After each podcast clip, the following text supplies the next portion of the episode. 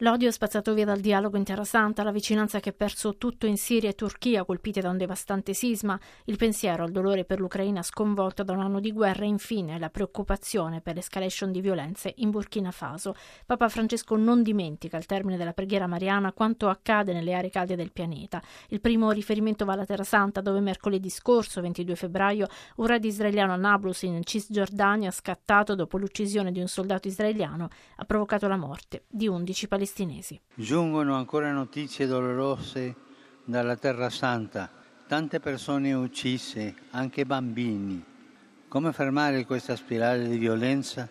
Rinnovo l'appello a far sì che il dialogo prevalga sull'odio e sulla vendetta e prego Dio per i palestinesi e gli israeliani affinché trovino la strada della fraternità e della pace con l'aiuto della comunità internazionale. Francesco si dice preoccupato per la situazione in Burkina Faso dove continuano gli attacchi terroristici. Nei giorni scorsi un attentato rivendicato dall'ISIS ha causato la morte di circa 50 soldati e in una successiva controffensiva aerea decisa dal governo sarebbero morti circa 160 terroristi. Il Papa esorta ad andare oltre. Invito a pregare per la popolazione di quel caro paese affinché le violenze subite non facciano perdere la fiducia nel cammino della democrazia, della giustizia e della pace. A un anno dallo scoppio della guerra in Ucraina ricordato in questi giorni, il Papa invita a non voltarsi dall'altra parte, ma a tenere a mente quello che nel paese si vive, così come in Siria e in Turchia, travolte dal devastante sisma del 6 febbraio. Non dimentichiamo la tragedia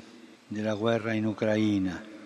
Un anno è stato fatto di guerra. E non dimentichiamo il dolore del popolo siriano e turco per il terremoto. Infine Francesco ricorda i 50 anni della fondazione dell'AIDO, l'Associazione Italiana per la Donazione di Organi, Tessuti e Cellule, nata il 26 febbraio 1973 a Bergamo, ringraziandola dell'impegno di solidarietà che mette in campo. Vi esorta, afferma, a continuare a promuovere la vita attraverso la donazione degli organi.